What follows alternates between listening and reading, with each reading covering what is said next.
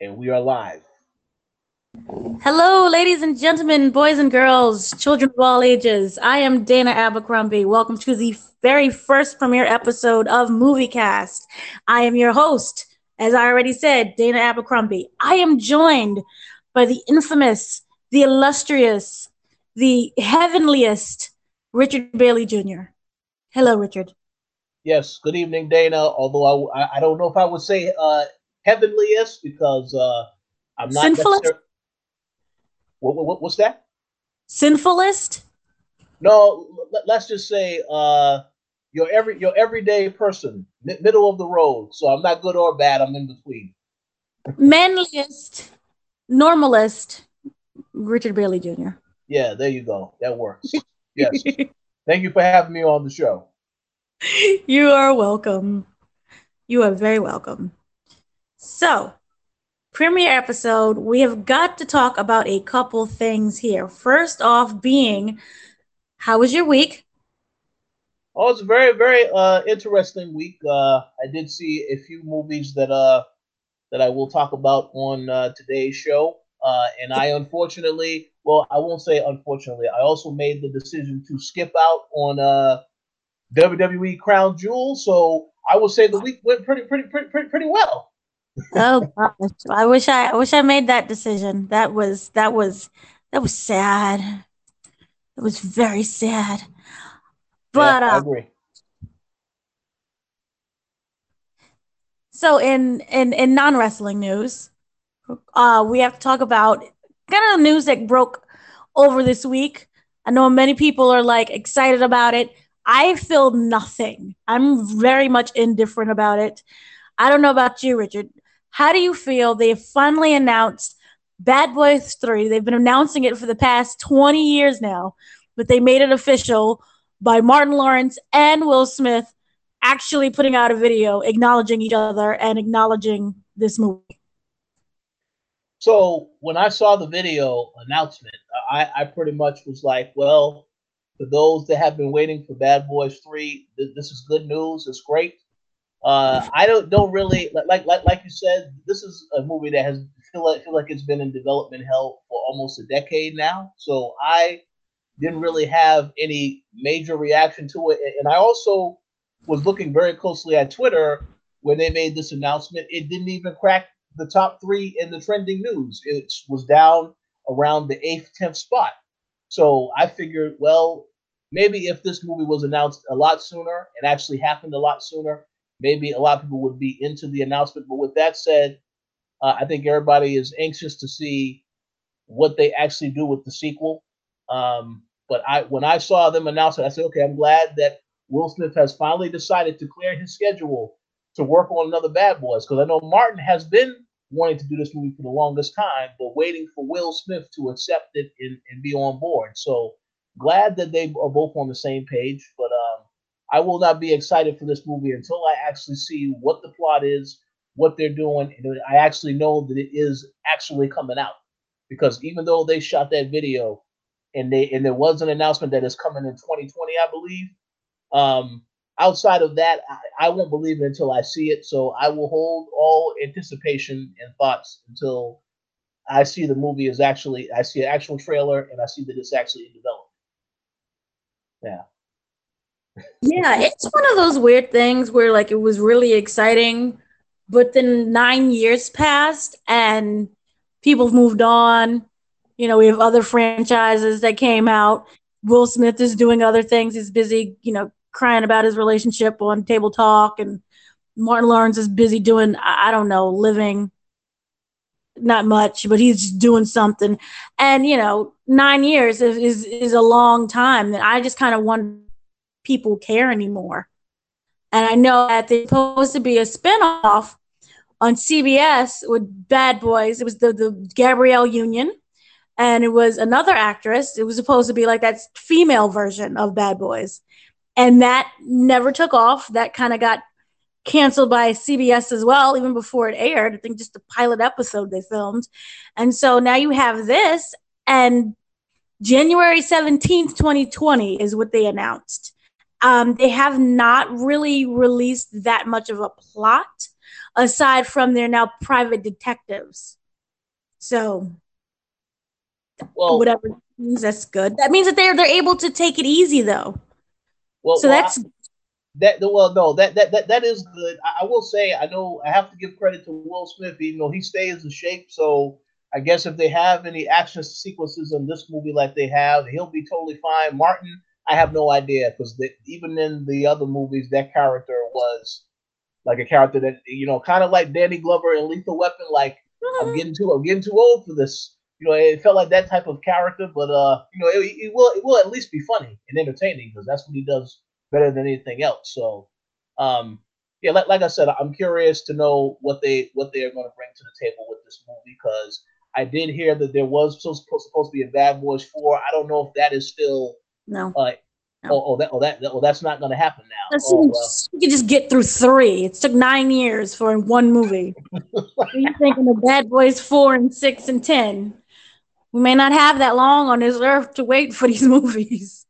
Oh no, you're right. Well, at least what we can confirm is that whoever made this decision must also be the same person that is making the decisions about when James Cameron should release Avatar, you know, 3, 4, 5, 6, you know, all those movies, because we have been waiting a long time for that movie also. So what I loved best about that was I got to interview Robert Rodriguez about it, and he was like, no, any movie James Cameron said that he wanted to do, even if it was like from 10 years ago, he's not doing it. He's just passing it on to other people, because like for the next 60 years, he's going to be busy with Avatar. Oh, yeah. So, if we ever get an Avatar 2, we're still waiting for the second one. If we ever get Avatar 2, you know, hopefully we won't be retired by then. Hopefully. Yeah. No, this is, yeah. Yeah. So with this one here, also one of the things that was interesting was that when news broke with that the sequel was coming out for Bad Boys, Gabrielle Union, she tweeted like the eye emoji. She's ready and wants to sign up for this. And I guess, you know, since her show is canceled, I would love to see her come back. Oh, and yeah. Yeah, she was, you know, obviously Martin Lawrence's sister and Will Smith's girlfriend. So I'm curious to know what they will bring to the table. If, like I said, you know, I think that the movie can be good, but it all depends what the actual plot is. If, you know, it's something, if it was to say, you know, something happens to the Gabrielle Union's character or something like that, then, you know. The second one, we can't have something happen to her character because we had that in the second one. Well, you are right. We did have that. The only way they can change it is if they actually kill her, and then you have Marcus, and you know, his buddy. They have to go after the guy that killed her. You know, but yeah, I agree. They already did that, as you said. So hopefully that's not the route that they take. And then the other thing I did hear a while back is that they were considering bringing Martin and Will in to basically usher in a new, another much younger generation of officers working. And so I don't know which path they're going to go with the story, but I think depending on how they approach the story, that will be what will excite people the most. So that doesn't suck if that was the case, but I would prefer that if we're still alive for that to be Bad Boys 4, just because we've waited 20 years for this one, yeah. That I would like to see a solo movie with them. And then we can usher in like some newbies. I agree. Would be fine. Oh yeah, no, I definitely agree. But hopefully we will start to find out information about this next year, since it's coming out 2020. My assumption is that they're going to actually start shooting at the beginning of next year. So maybe some information will leak out before the end of next year. But we already know that Martin's character won't have a beeper. That was made clear. No more beepers. Yeah, I will hope not. Yeah, I definitely hope not. Although I would like to see him like still have the beeper as like a memento. That would be nice. But yeah, new beeper. So moving on, This was something that was announced earlier this year, but it flew completely under the radar that no one kind of picked it up nor cared about it. So then here's the thing. Tyler Perry recently went on The View. He is doing the promotion for his upcoming movie, Nobody's Fool, which I know you're very excited about because you love Tyler Perry with all of your heart and your soul. He also announced that he's retiring Madea after 20 years, and he has the last Madea film called Madea Family Funeral. No, Madea, I think it's called just a Madea Funeral. Yeah, that's it. So I know you're very sad about that. You're going to see the character that you loved for 20 years is finally done and over with. Don't know whether or not he's going to kill it off, but he definitely wants Madea dead. He said he's very tired of playing Madea, and we're all tired of watching Madea. So it works out for everyone, win-win. But when he was also on the show, he was, talking about his movie Nobody's Fool, and he announced, I guess a re-announcement because people kind of forgot the first time, that he is working with Whoopi Goldberg and Tiffany Haddish, and they're going to do a Sister Act 3. Yay! Anyone care about that? Any feelings towards that? So let me just say, first and foremost, Tiffany Haddish is on fire right now. Yes. She's been in a ton of movies. Yeah, she's in Nobody's Fool. She obviously was in that movie Night School with Kevin Hart. I will say that, I have to give her credit for doing what she's done. I know a lot of stuff that she's been through as far as being homeless before, so I'm glad that she is getting all the success that was long overdue. With that said, Sister Act 3, I think, will be interesting. I know Whoopi Goldberg is still very funny. And I'm very curious to see what the movie looks like. Now, I will admit that I haven't seen Sister Act 2 in a long time, so I have no idea how they're going to connect that movie and this other one. I am very curious to see how this, what the plan is for this, and obviously, it's going to be interesting. But that is further down the line. Mm-hmm. There is one thing I did want to say, though, in regards to a statement that you made about me being a Tyler Perry fan.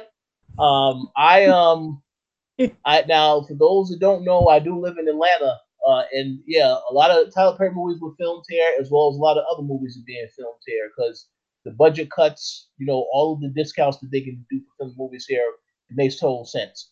But as far as being a Tyler Perry fan, I'm not really a Tyler Perry fan because the Madea movies, that character to me has always been a little bit of coonish, if I can say that word. But with that said, I understand that he dresses up as this character to try to deliver a message within all of his movies. I did see the trailer for the Madea Family Funeral movie, and no, it doesn't look like Madea dies in the movie. It just looks like they are on a trip and they have to go to a funeral.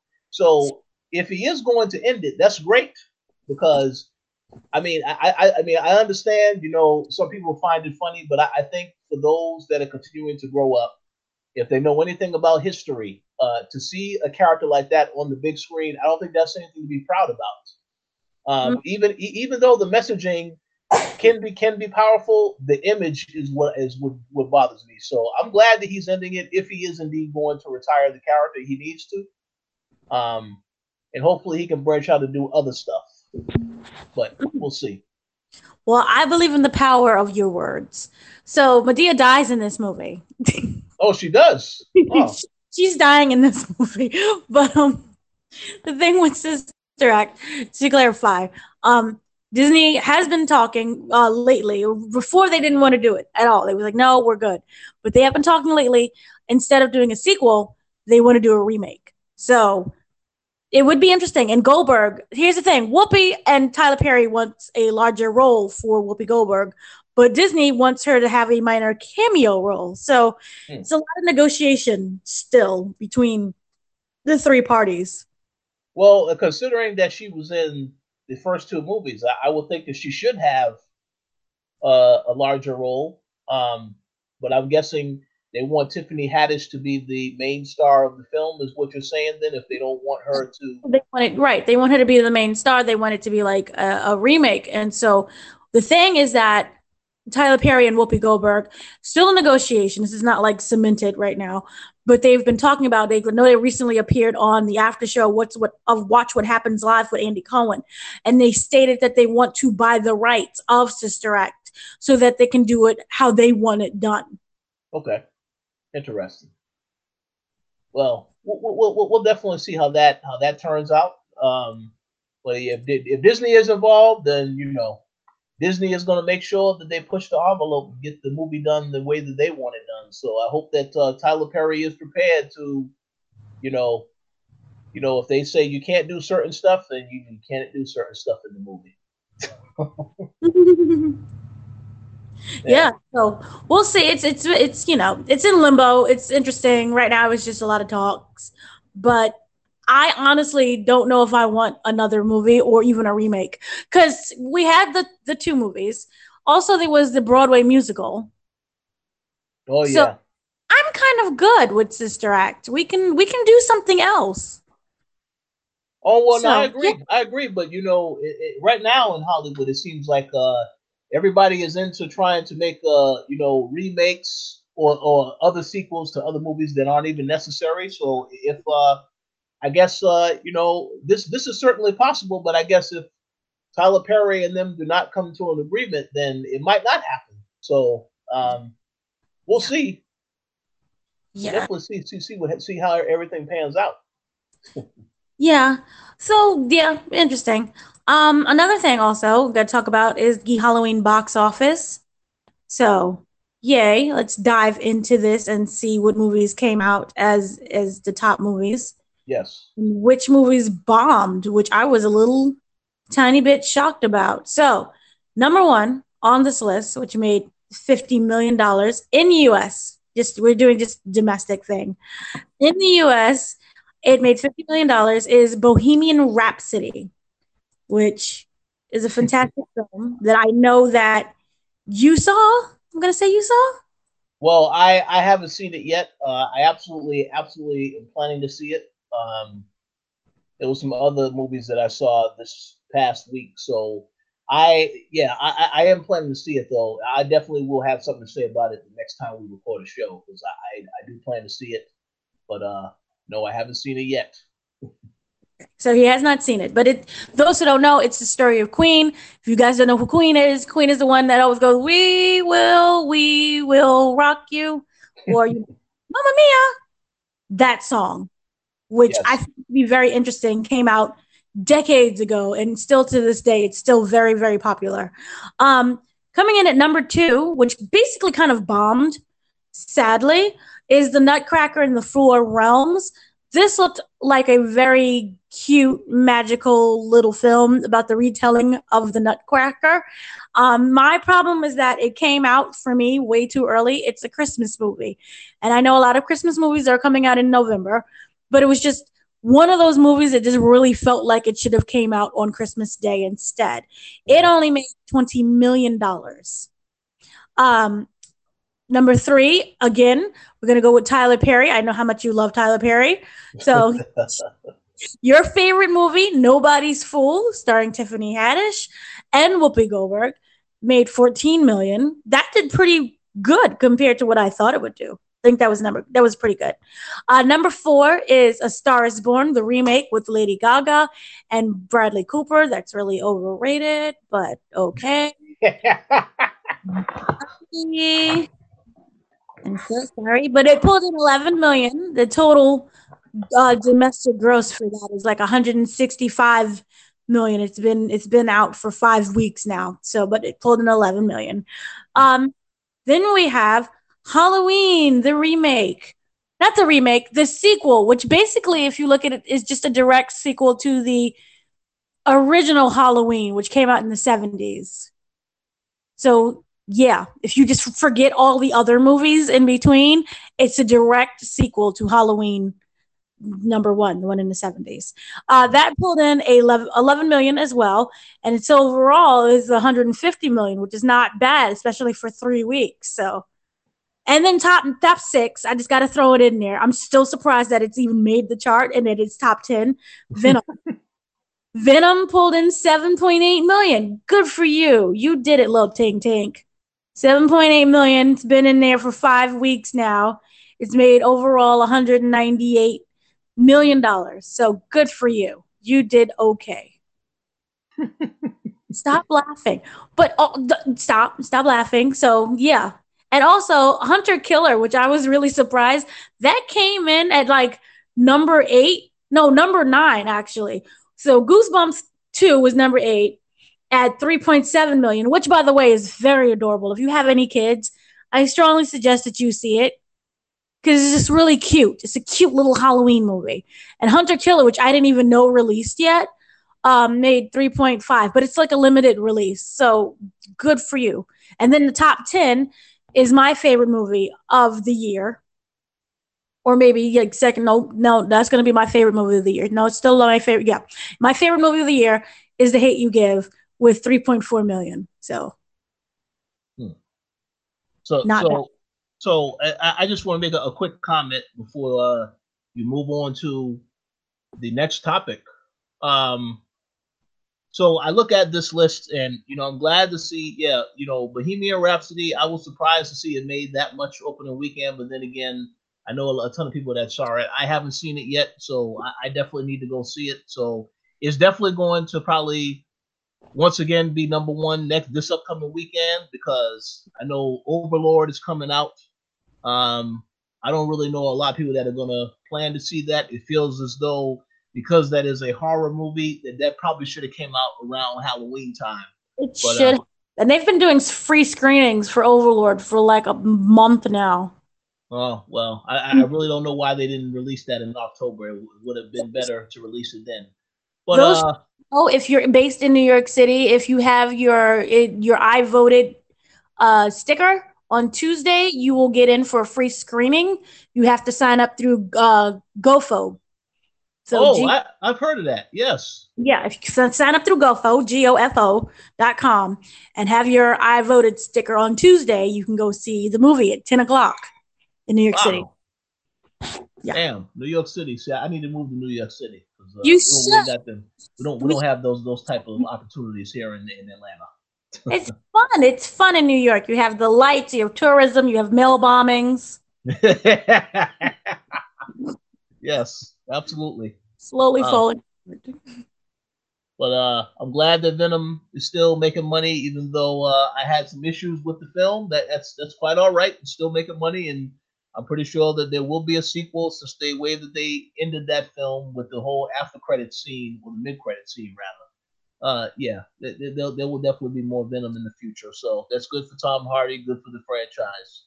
But, and they definitely opened the door for there to be cameos and for Spider-Man to walk in. And I'm really happy that The Hate You Give is still on the list because that movie, God, Lord, you guys need to see that movie.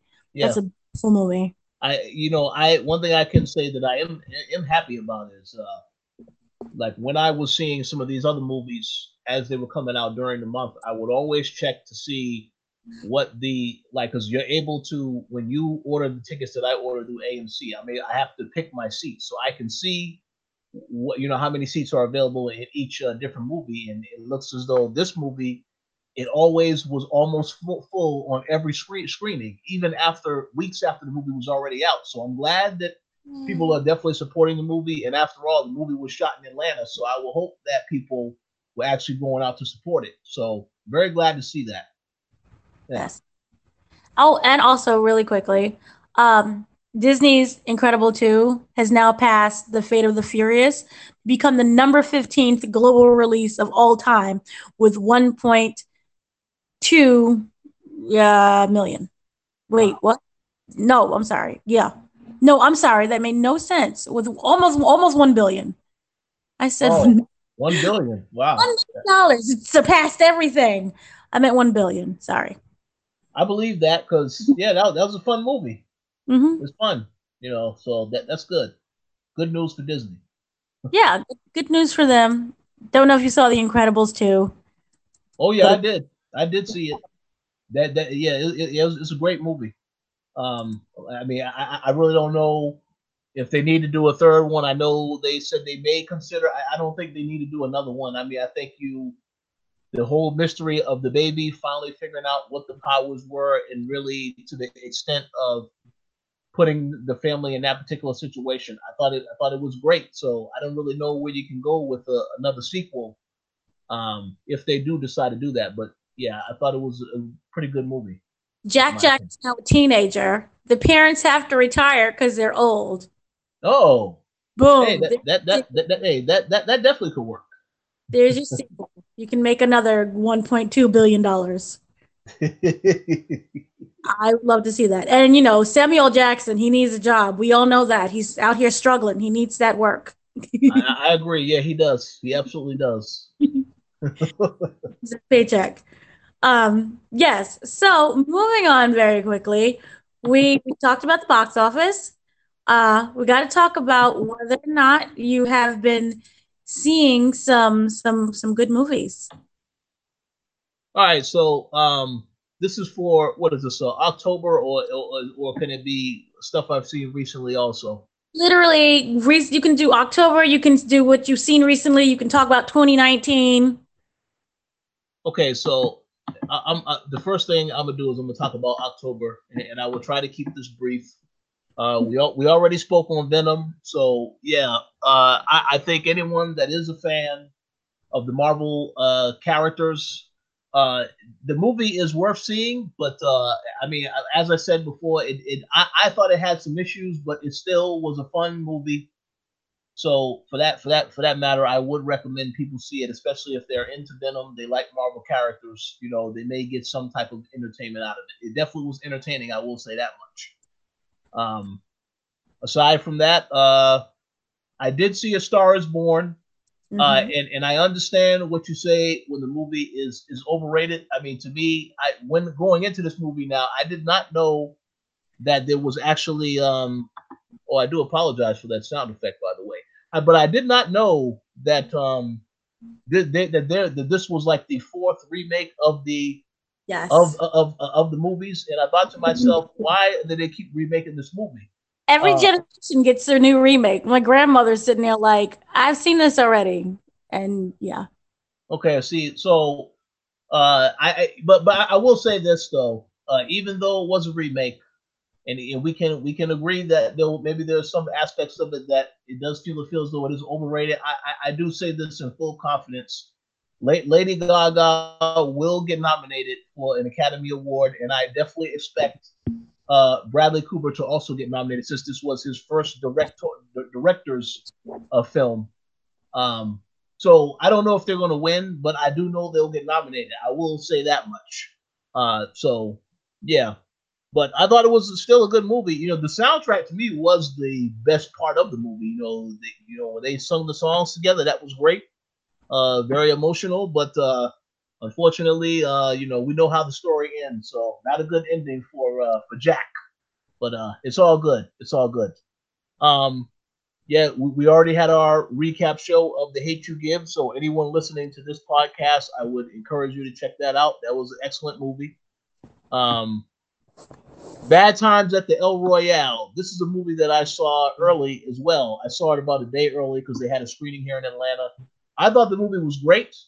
And this is, again, by the same guy who did Daredevil Season 1. The only issue that I had with the movie, and I mean, it's a slight nitpicky issue that not everybody will agree with. There's certain characters that I wanted us to spend a little bit more time with to get their backstory. The one character that I didn't think that was show you more of, it had to be Don Draper's character. Ooh. Yeah, you know, John Hamm's character in the movie, who really is an agent. And of course, we already know, for those that saw the movie, you already know what happens to his character within the first hour of the film. I was disappointed because I wanted to see what else they were going to do with that character, and we didn't get that. And then, of course, I understand how they spent certain time on other characters, spent more time with those characters. I understand that. I just wish that they would have done that in consideration of some of the other people that are in the movie. But again, not a bad film. It definitely was a great, great time. And the only thing that I did see before that movie was the first trailer. Although I do want to tell people now, if you can avoid a trailer of any movie or any film, whatever, I would recommend that you avoid it, because you do not want to get spoiled about stuff that's going to happen in the movie, because I know a lot of people are doing that now with these trailers. So yeah, with that said though, it is what it is. So three other quick points to make, and then I'll go to you for your picks. I did see Halloween. I enjoyed Halloween. Yeah, very, very, very, a very funny take on the film. You know, a little bit more comical, and I appreciated that. You know, obviously, the people I saw it with in my screening, they were really into the movie. There was some disappointed, but I thought it was overall an entertaining film. I had no issues with it.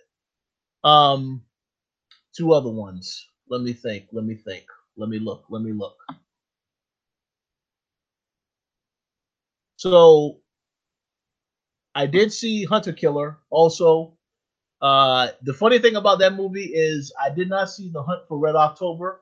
And I honestly, you know, I figured, well, this movie that I'm probably not going to care about, I'll fall asleep in. I was pleasantly surprised that I didn't.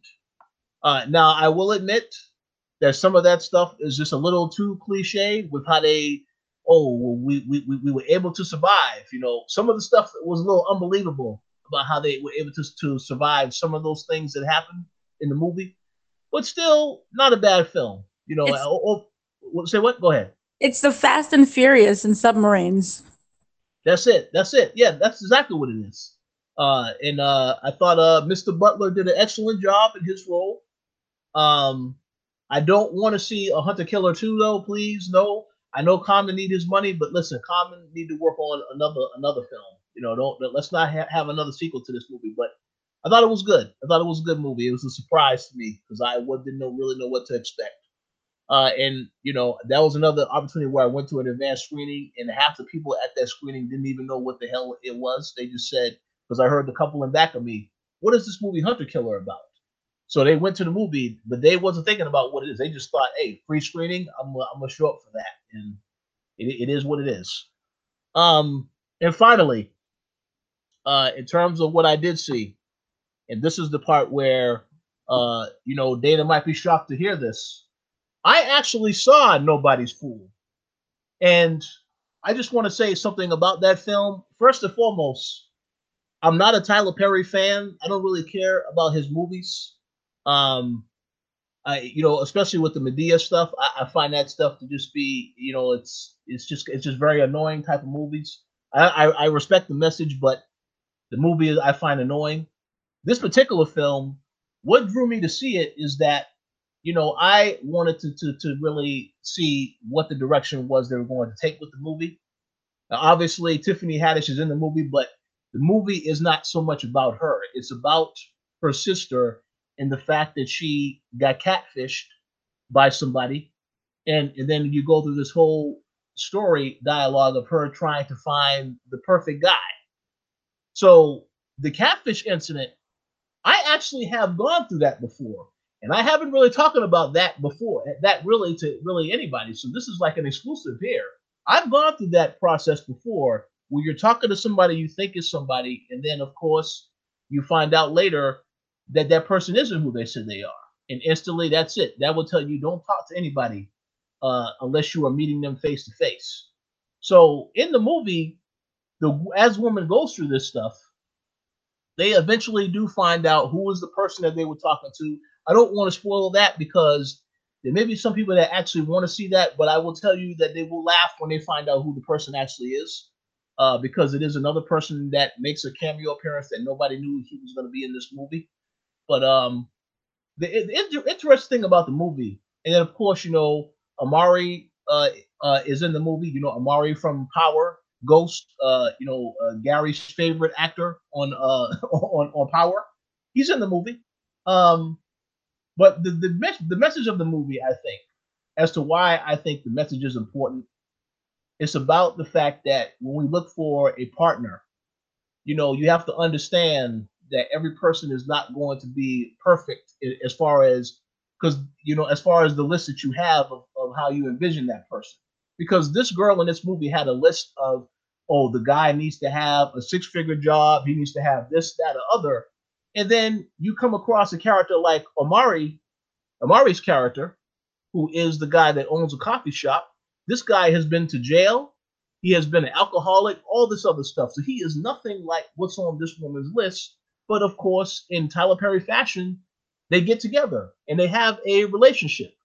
You know, it does have some issues or certain things that happen within the story, but essentially the whole message is that you should be accepting of somebody because you don't really know, even though they may not fit everything that they have, it's their imperfections and your imperfections that work collectively together. And that's what brings about chemistry. So I thought the message was good. The jokes were very much over the top, you know, because it was an R-rated film. And I was a little surprised some of them jokes they had in there. It's little really, really raunchy, ridiculous stuff. But with that said, I can respect the message. Would I recommend people go see the movie? I would say it depends what type of a movie you're looking to see. If you want to see a comedy with some romantic stuff in there, then yeah, go see the movie. But there are a ton of other movies that you should see before you see this. So I wouldn't say rush out and go see it. I wouldn't make that recommendation. But I will say I give them credit for trying to deliver the message. And then, of course, for the women out there that have high standards on the men that they want to date, they need to see this movie because they need to realize y'all need to relax a little bit with the high standards. But, yeah, that's all I was going to say about that film. I did see that film a couple of days ago. So that's the extent of my list for the movies that I've seen. October and this past week. You described that with such passion. I kind of was like going to ask you who hurt you. Oh no! Well, hey, listen. We all have a past. Oh yeah. We all have a past, but it was an okay film. It's not a horrible film. You know, some stuff is a little ridiculous, but yeah, it's okay. Okay film, and no, I'm not a Tyler Perry fan. I appreciate that the message was in the movie, but yeah, I'm not a Tyler Perry fan at all. I'm glad that with such passion. It's okay to love your Tyler Perry. Oh no, I'm good. Madea is here for you. But thank you for that lovely movie explanation, roundup of what you've seen. With me, I haven't had like that great of a time with movies. Like, saw First Man. That, of course, is with Ryan Gosling. It's about Neil Armstrong and the whole path to getting onto the moon and his first steps on the moon. I fell asleep. It's boring. So, it's like the definition of boring. It's just there are scenes in there that are really amazing. The special effects is incredible. If you want to see something that is just beautiful and visually groundbreaking, yes, I recommend that. But the plot is so weak. The way how it was filmed, like they used the steady hand camera, was like it's still a little bit shaky and destabilizing. It doesn't make any sense because you're just telling me this, you know, the story. I don't need to have a shaky camera for you walking around your house. It's just weirdly shot. But aside from like the space stuff, again, deathly boring. I did see Goosebumps 2, Haunted Halloween. Like I said before, it is a very cute movie about R.L. Stein and his books coming to life and how they kind of wreak havoc on the town. And the quest is to go and find R.L. Stein so that he can finish his book so that we can get an ending. Mm. And so puppet who is able to grant people's wishes, and he just wants a family. He wants a place to belong. And when he doesn't have that feeling of wanting to belong and when he's rejected, he just wreaks havoc everywhere. So it's very funny. It's very smart. It's well done. And even though it's a kid's movie, as an adult, I was right there with my popcorn, you know, watching the thing and very much engaged, unlike First Man, which I fell asleep on.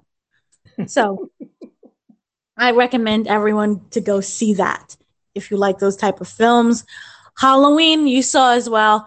I thought it was hilarious. Danny McBride was the screenwriter, and he really brought it up to date. He made it very brutal. He modernized it. Jamie Lee Curtis really was that embodiment of like, I'm completely sick of your mess. I've been dealing with you for the last 50 years now. I got gray hair. I started out, I had like cute, freshly cut hair. Now I'm gray and older. And, you know, you really felt her just frustration, her paranoia, her everything. And Michael Myers, not Mike Myers, because I'm going to sound like the actor, but Michael Myers, they really updated him. You know, for me, when I was a kid, I was never attracted to the Halloween series just because I found it to be very boring. Like he would just walk around and stab people, and that was kind of it. And, you know, people would either fall down and trip. Yeah, they would do that weird trip thing. Oh, no, all of a sudden I can't walk anymore. And he would stab them. But this one, he's very violent. He's very aggressive. It's very brutal. And there doesn't seem to have any type of rules to killing. You know how usually it's like, oh, you usually die after you have sex, or you don't kill kids, or you have to fall down and run.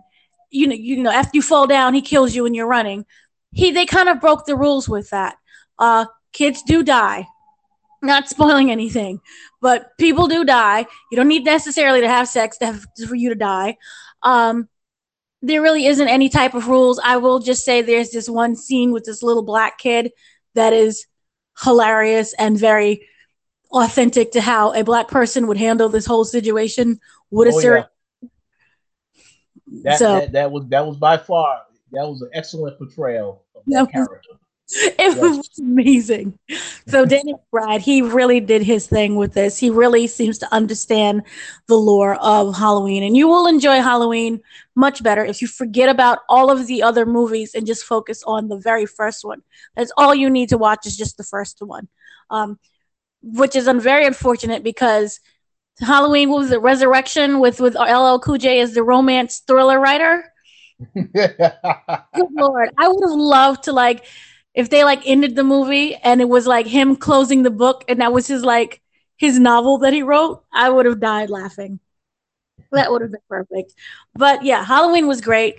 I kind of didn't like the way how it ended because it leaves a lot of answers, like, you know, a lot of questions unanswered and, you know, opportunity for another Halloween sequel, which I don't know. But if you just view it as just Halloween, the sequel, direct sequel, then and you forget about the other ones, then maybe it is an end chapter and you don't have to worry about anything. But yeah, just forget about the times when he was beheaded and set on fire and shot multiple times because it doesn't make any sense. Another movie was Hunter Killer that I saw as well. That is with Gerard Butler. We have the interview of him on the website. He is a wonderful person. He is hilarious. The movie itself is an action adventure. Kind of literally, it's Battleship meets Hunt for Red October meets Fast and Furious underwater. It's about the Russia and America and submarines and the possibility of going to war and betrayal and a coup. So that's literally all I can say without spoiling anything, but it's very enjoyable. It's very good. The girl in the dragon, well, the girl in the spider's web, we'll get to it a little bit later, but I did see that. Excellent. And I did see Widows. Widows is the Steve McQueen movie that's written by Gillian Flynn. Those who don't know Gillian Flynn, she's the one who did Gone Girl. She wrote Gone Girl. She also did Sharp Objects. It's on HBO. It's about a group of women who have to come together after their husbands, who are basically, they were robbers. They're not good guys. They were all killed during like one of those, this is my last mission that I'm going to do. This is the last job. And they were all murdered. They were all killed by the police, or so we assume. But they were all murdered, and the wives have to do a job and get this like $2 million that their husbands owed the people that they were stealing for. And Brian Tree, who, yes. Atlanta. Brian Tree Henry, who, as we all know, is Paperboy from Atlanta. He is really ruthless. He is aggressive. He is violent. Daniel Kaluuya, which I hope I pronounced it right, as we all know from that guy from Get Out. He is like the complete polar opposite from his Get Out character. He's funny, but like, you ever see that funny where like you're really legit scared of that person, so you're gonna laugh to just ease the tension? Oh yeah. There's a scene that he does where he basically kind of executes two people, and he does it so hilariously. It's like in the middle of a rap, and he's just amazing. And it's kind of like this weird thing that they wrote in. Not weird, but it's hilarious. Those who've seen Get Out, there's a scene that he kind of wrote with, that he did with this one of the wives, and the wives just happened to be Caucasian.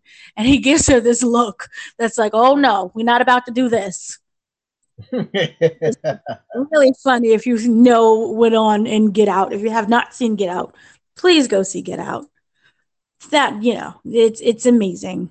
And also, here's the thing. I kind of already saw Spider-Man Into the Spider-Verse, which is the anime. It's the CGI hand-drawn mashup animated movie about Miles Morales and the other Spider-Man. So you're going to get Spider-Pig. You're going to have Spider-Gwen. You're going to have Peter Parker is in it. And all of these other Spider-Man and their storyline that I'm not going to spoil anything because it's beautiful and I'm under direct lock and key to not say anything. But trust me, it's beautiful. If you had not made it out to Comic-Con, they did this lovely panel and they showed scenes of the movie, which is just, again, not to overemphasize, but it really is beautiful. So I definitely recommend that you go and see that. And I don't know how far in advance with this. If we're going to go in the future a little bit, Dark Phoenix. I'm going to say, oh God. Oh no. If you don't know, I have such a strong hatred for this movie. Well, it's funny you bring this up because I was talking with my roommate today, and he was telling me if I saw the trailer. I said, yeah. He said, I have no plan to see that movie whatsoever. So I have such a deep, dark hate, dislike. Hate is wrong. I should not say hate.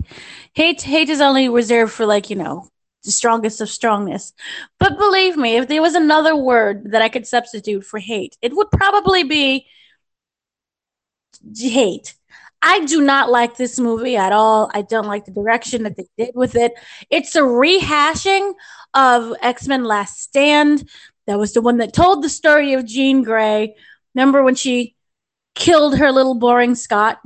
Sorry for the 20-year spoiler, but that was the Last Stand, I believe. I'm sorry. Which, again, wasn't told that great either.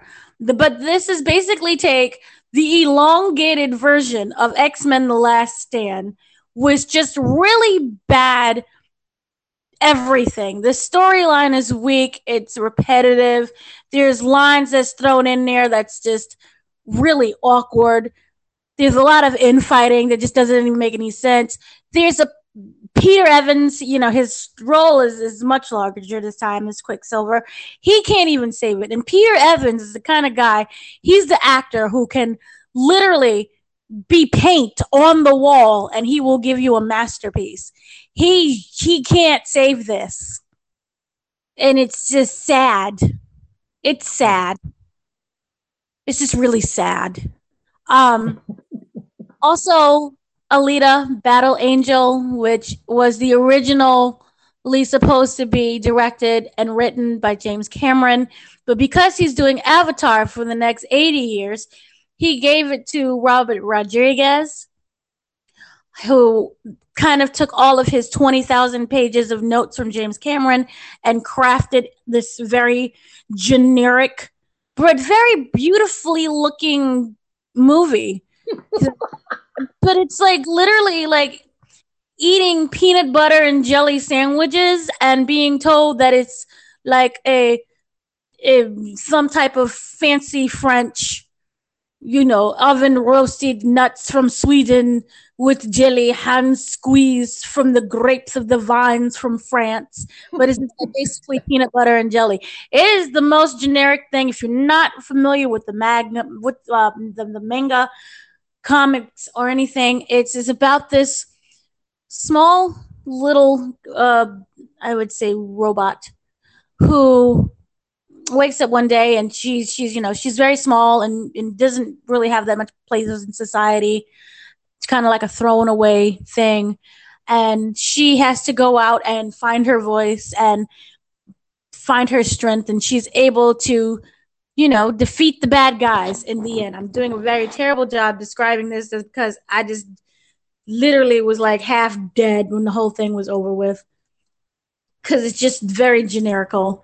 But it's just really not that great at all. Sorry. So that was kind of like my little small wrap up and rant with that. Oh no, that's that. Well, I'm definitely looking forward to Widows because Widows is brilliant. It's better than Dark Phoenix. Oh yeah, no, I fully believe that. So I will be definitely looking forward to that. That'll be out here in about 2 weeks. So not this weekend, but next weekend. So I will check that out for sure. Yes, I strongly recommend that. So also to talk about, I have two other movies that are kind of, one is big-ish and the other one is like gigantic worldwide thing. We're going to start off with the smaller one, which is A Girl in the Spider's Web. I was able to see it. It is basically a continuation of the story of Girl in the Dragon Tattoo. It's not directly linked with the trilogy. That was kind of like one big set thing, and this is not. It's based on the book, but remember, it's not by the original writer because the writer unfortunately died. But this is basically it's a beautiful thriller. I would describe it as a thriller that is about Lisbeth Salander, who, remember, is the computer hacker from the trilogies, and her pal and journalist, Michael Bloom, I'm going to probably butcher this, Bloomfist. And what happens is that there is this organization that wants to destroy the world type of situation where we created this invention and we're going to try to sell it to the highest bidder, and it's basically to control all of the nukes that's out there. So it's up to Salander and Michael Blomqvist.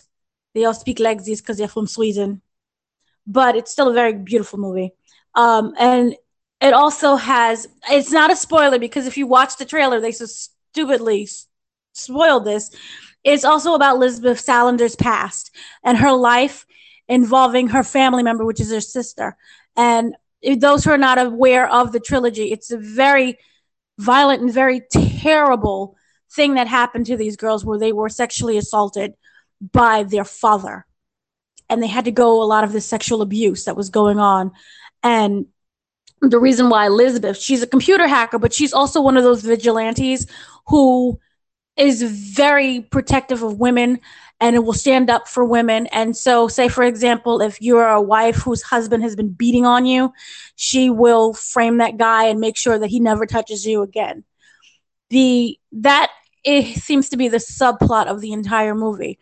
The main plot is Lisbeth is trying to stop this organization from getting their hands on this weapon that was designed to control all of the nukes in the world.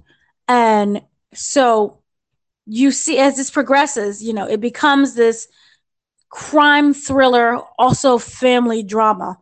It is extremely dark. It is very depressing, but it's also very well acted.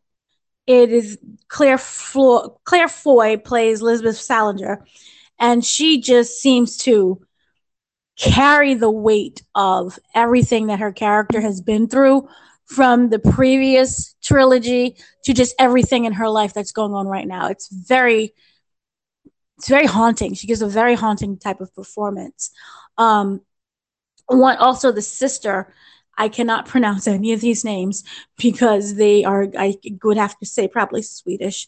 I'm not sure. But the actress who plays the sister, you know, she's very villainous. She takes on this beautiful, like, villainous type of role. But if you get down to it, she is in pain. And it's a lot of hurt and a lot of anger that drives her intentions throughout this whole movie. And, you know, it also deals about what happens when you're unable to let go of that hurt and that pain and that anger. So the movie works on multiple levels, and it's also a spy. It's a spy thriller thing, which is, you know, if you're really into that kind of like James Bond type stuff, but more with a grittier angle. You know, there's a lot of gritty fight scenes. You know, it's in Sweden. It's very going to be a little dark, a little depressing. But it is absolutely brilliant. Lakeith Stanfield, who also is Darius in Atlanta, the TV show, he plays Edward Needham. He is a national security agent who's trying to track Salander. And he does an outstanding job as well. And it was really lovely to see him, you know, do these movie roles. And it's really great to see, you know, people of color doing these movie roles. And he's not like the silly little sidekick at all. But this is like one of those movies that I strongly recommend people see. It's just absolutely very good. It's just really just well made. It's well acted. The script is very good. So I strongly suggest that you go and see it. Yay. Oh, yeah. I definitely saw the trailer, so I was intrigued enough to want to go see it. Now, the thing is, for me, is that this is coming out the exact same weekend as Overlord, so I may have to make a couple of tough decisions in regards to what I see first, but I also have to see Bohemian Rhapsody, so I got to make a decision. But I definitely am going to see this movie because, I do like Mr. Stanfield. I actually may be the only person that enjoyed that movie. The last movie he was in, I'm trying to think of the name again for some reason. Sorry to bother you. Yes. Yeah, I actually enjoyed him a lot in that movie, and I enjoy everything he does in Atlanta, so I definitely will want to go out and support him. But yeah, I do plan to see this movie, even though I have not seen the previous movie, so I have to also see that as well. But yeah, I'll definitely go check out this movie at some point. Yeah, it releases alongside The Grinch also, so I know you have really hard... Oh, well. Well, no, the Grinch is it's okay. The Grinch could wait, you know. Maybe we'll see. But you know, yeah, the Grinch could probably, yeah, because I mean that's a movie that should have been coming out closer to Christmas. So I don't know why they decided November is the month we want to drop this movie. But yeah, we'll see. We'll see. Sheesh. All right. So just yesterday, I was able to see a movie that I honestly wasn't like, I was going to get around to it just because I didn't think, I was like really scared to go and see it because I just didn't know whether or not it was going to be any good. But my gosh, it is hands down one of the best movies of this year. And of course, better than Dark Phoenix, but of this year. And that is Fantastic Beasts, Crimes of Grindelwald. Yay! Oh my gosh. The level of tears that I have shed for this movie makes no sense. It took me by surprise. I did not expect this at all. Those who are not familiar at all with the Fantastic Beast, I don't understand you. But secondly, why? I still don't understand you. It is... Those who've never seen the first movie, it's the sequel to The Fantastic Beasts and Where to Find Them, where it followed this guy named Newt Scamander. Oh my gosh, I'm so excited. I'm butchering already, but it follows Newt Scamander. Oh, I really can't pronounce this word. I can't pronounce his last name, but those who know it, it follows Newt. Newt is basically like he's a zoologist, but for all of the magical creatures that live in the Harry Potter universe. Okay, takes place in 1920s in New York. which is nowhere near Hogwarts or the whole Harry Potter situation. It's many years before Harry Potter, before The Boy Who Lived was even born. Okay? So, it's about this guy, Newt Scamander. I'm going to just forget his last name. Sorry. And basically, he is, like I said before, he's kind of like a zoologist of magical creatures. Newt Scamander. So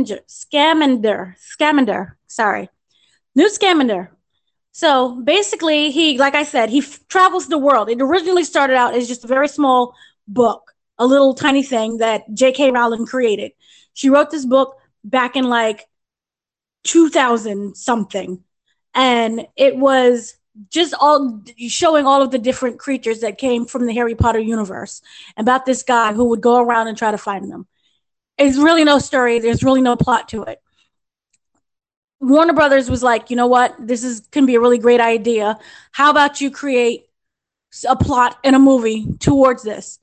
And those who have read Harry Potter would know that it is basically the story following Newt and all these creatures, but the heart of this is the story of Dumbledore and his friend Grindelwald.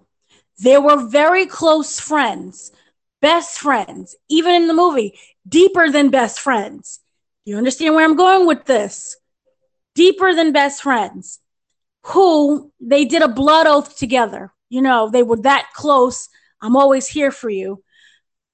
Basically, it is about their relationship and how their relationship was torn apart. This, I would compare it to X-Men.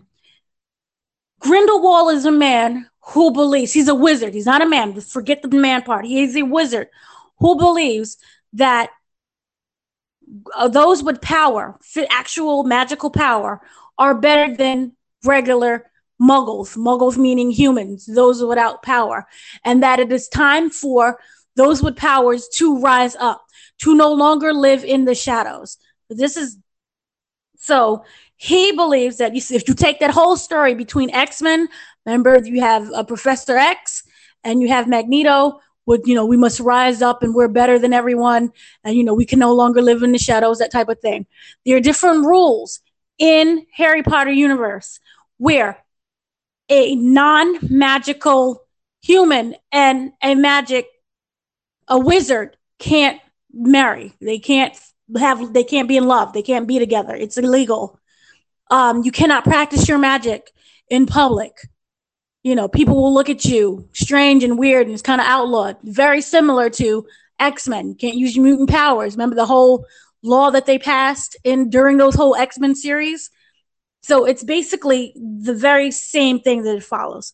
In Grindelwald, it is about, like I said, Grindelwald is basically the most dangerous wizard of that time. Way more dangerous than Voldemort.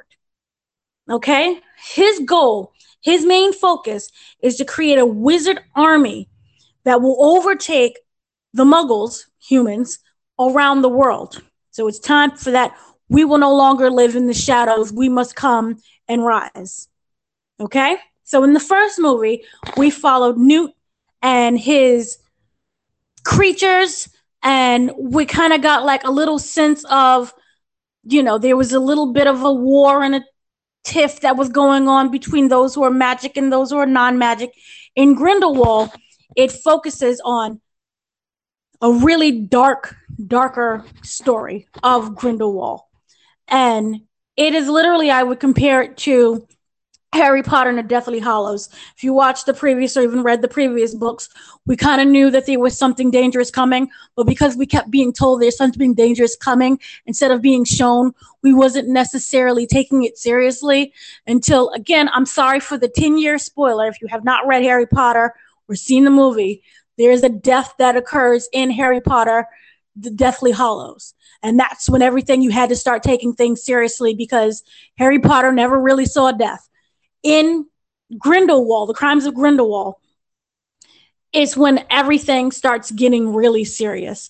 And this man goes from, we must, you know, fight against the humans, just straight talking, to I'm going to start doing dangerous things now so that you can actually realize that I mean business by this. I take this seriously.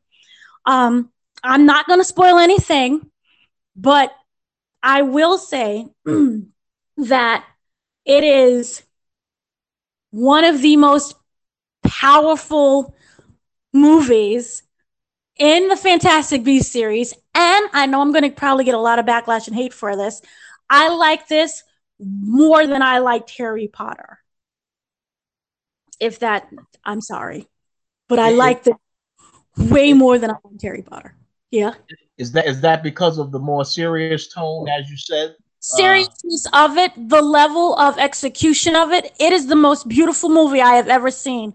So yeah, it may be unfair to say that, because if you looked at the Harry Potter movies, you know, the technology between when they came out to now is way more advanced. But also, I'm very sorry. Again, Daniel Radcliffe, when he was a child and he started in that first little Harry Potter movie, probably up until Azkaban, The Prisoner of Azkaban.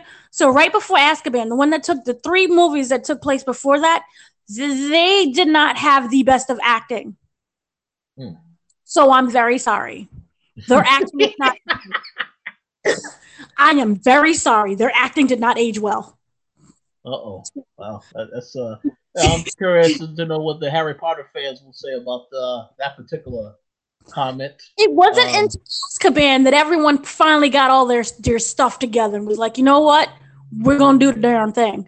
When the director came on, you know, we're going to fix this up. Look, the other three, I like them for what they did. But Fantastic Beasts series is just way more for me. When it comes to the special effects, when it comes to acting, I'm not going to say when it comes, see, the thing with the plot is, if you really look at it, yes, you can say it's generical. I literally just said it is it's the literal reinterpretation of X-Men. Yeah, so basically the conflict between Magneto and Professor Xavier. It's not yeah. It's not original at all, but the way how it is executed, you have Johnny Depp. Love him or hate him, that man can act his behind off. You have Ezra Miller. Oh my God, the performance that he gives in this movie, I was hysterical. I was like, oh my God, this is I was gone. I was like, this is the beautiful movie ever. And this is basically his story. And it ties in with Grindelwald. But I'm all over the place. That's just how excited I am about this. Yeah. Oh no! And one thing that I did want to ask, and as you said, Johnny Depp. So Johnny Depp is the villain, correct? So it's the villain. I know that we're used to seeing him play Jack Sparrow and all these other characters that are, you know, good guys. So no. He will slit you and he will slit your throat while laughing at you. When I say he is more dangerous than Voldemort, they make you know that he is more dangerous than Voldemort. No offense to Voldemort and the original Harry Potter series. No offense at all. That's a good thing. I'm sorry. But this one, it continues the story of Ezra Miller's character, Percival, who is... There's a legend that he is one of the most powerful wizards and that he will help to uprise the wizards, those who can do magic. And Grindelwald sees him as this boy that you know he needs to have, but it can't be something that's unnatural or forced. It's something where he has to come to him.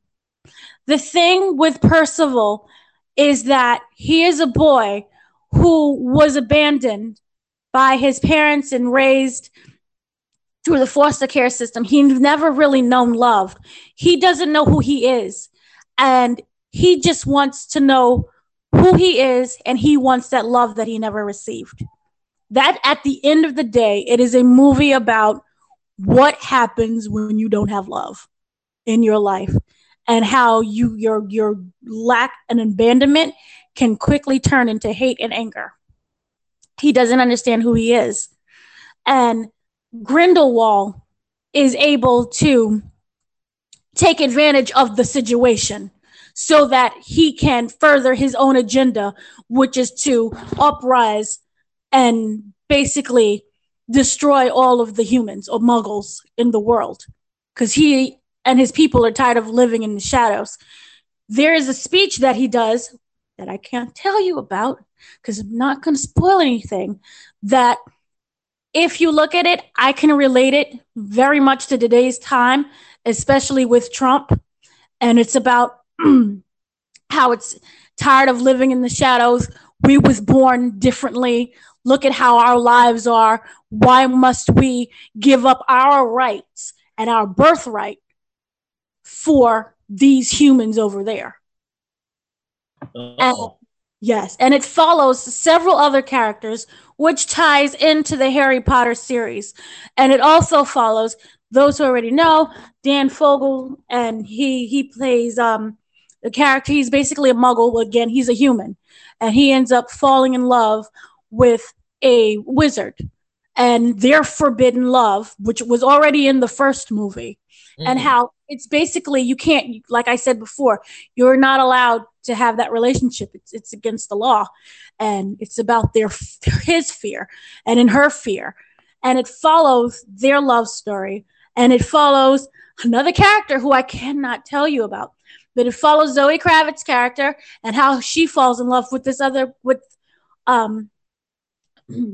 another character and their love story, even though they're two wizards, and what they have to sacrifice for each other in order to save humanity. I can't tell you anything about it because the embargo, and I don't want to be executed. But it is, again, the most beautiful movie I have ever seen. Visually, the story, J.K. Rowling has this way where she is just the embodiment of magic. And her storytelling in this movie is pure magic. And it felt like I was in the world of Harry Potter. And there are direct links to it, because remember, like I said before, if this is a story about Albus Dumbledore and his relationship with Grindelwald and how they were originally friends. And it shows, their relationship and how that relationship ended up fracturing because of their complete opposite beliefs, which again mirrors Professor X and Magneto. So you have, and then you have Eddie Redmayne, who, golly, his acting, he's already won, I believe he won an Oscar for The Danish Girl, but his acting in this one is just equally superb, where he comes across, he's very kind of like to himself, he loves his animals, and that's, he has a very simple life, that's what he likes, but he's thrusted into this much bigger fight that he has to be a part of just because it's not right what's going on in the world, in both worlds actually. And he's just this really simple guy who likes his little animals, and the animals do make, there's new animals that appear that make, they are beautiful, and the way how it's done is just very, it's magic. But I feel that for me, the Fantastic Beast part about it takes a back seat, and it's very much story driven this time. It's much stronger. And my God, Johnny Depp is just superb. Ezra Miller, superb. Zoe Kravitz, she does this accent. She's from London apparently now. In the movie. No. Here's this thing where it's really weird when you see like American actors do like these accents. Only person that I feel that can truly play someone who is from the UK was Renee Zellweger when she did Bridget Jones's Diary. Zoe Kravitz, you couldn't tell me she wasn't born and raised in London. She does this accent, this British accent that is just so flawless and effortless and superb. And she talks like she's an angel. And her accent is like the wings of a butterfly. See how ridiculous I'm sounding? That's how great the movie was. That's how great her role was. So, yeah, I am speechless about how this movie was incredible. And even the first movie was incredible because you kind of thought it was going to go one way about, oh, it's all these different animals and beasts. And we really didn't have a plot when it came to, like, if you look at the book, because there just wasn't really one. But J.K. Rowling really created something that is just amazing. And for this generation, for me, I feel that it's my Harry Potter. It did much better than the original Harry Potter. I'm sorry. Ouch. Yeah. Ouch. No, like, let's be, like, I know you haven't read the books and you haven't seen the movies. I haven't read the books. Nope. The books just far surpass the movies. I mean, yeah, certain things that they had to cut out, but like I said, until you got The Prisoner of Azkaban, it's like I fell asleep during the first one, and I myself was a child. I'm sorry. I'm sorry. I didn't discover the series until like the third book she wrote, and I was like, "This is amazing." And then I saw the movie, and I was like, "Oh, this is what it is." But it wasn't until later on that I like Deathly Hallows Part 1 and 2 was amazing. I'm not gonna lie, but I would say that Fantastic Beasts: Crimes of Grindelwald is the equivalent to Harry Potter and the very last one with the battle sequences that I can't remember. Oh yeah, I've heard about that last one. Yes. Yeah. So that's my non-spoiler review. Just go and see it because it's the most beautiful thing I have seen this year, aside from The Hate U Give. Okay, well, I'm definitely going to check it out. I may have to go back and watch the first one. I may avoid the Harry Potter. You have to watch Fantastic Beasts because you won't understand Ezra miller's character. Because I did start to watch that before, but I don't really recall what happened, why I stopped. But I will have to go back and see that. And then hopefully move on to this. So it doesn't make any sense how incredible Ezra Miller is. With like he makes you forget that he was in that crappy Justice League movie, and then it makes you angry. It made me so angry that he was in Justice League and they didn't do jack poop with him. Well, yeah. They made him. They made him a pine after Superman. Looked up to Superman, so that's what they he also, I guess. It just made me so like, and his role as Credence was just it just made no sense. It really made no sense just how good he was. And the thing also is that it really helps if you know the Harry Potter series because there are backstories and relationships and they Dumbledore and Jude Law, he's not in it for a long time because you know he has situations going on in the movie that I can't really explain about. You know, the Ministry of Magic is pretty much angry at be careful. Yeah, be careful with the spoiler information. I'm not spoiling anything. Everyone knows Jude Law is playing Albus Dumbledore. They knew that for like 2 years now. I'm not spilling anything, but I will say this. Michael Gambon would be really proud of what Jude Law does with Albus Dumbledore. And rest in peace to Michael Gambon. So, yeah. It's amazing. Yeah. Cool. Yeah, I'll definitely check it out. And for those that are listening to this show, definitely let us know your thoughts if you're looking forward to the movie. And then hopefully after you see it, come back and let us know what were your thoughts on the film as well. Absolutely. So any last words you want to give out there, Mr. Bailey? Oh, no. I thank everybody for listening. As you mentioned, this is the pilot show, so definitely leave us some feedback. And if you saw any of the movies we mentioned, definitely let us know your thoughts on these films as well. But, no, thank you for having me, Dana, and shout out to everybody on the coalition, as well as people listening, whether live or later. We appreciate the continued support. Well, yes, that's it for me. For listening. That's it. That's it, guys. Talk to you all next week.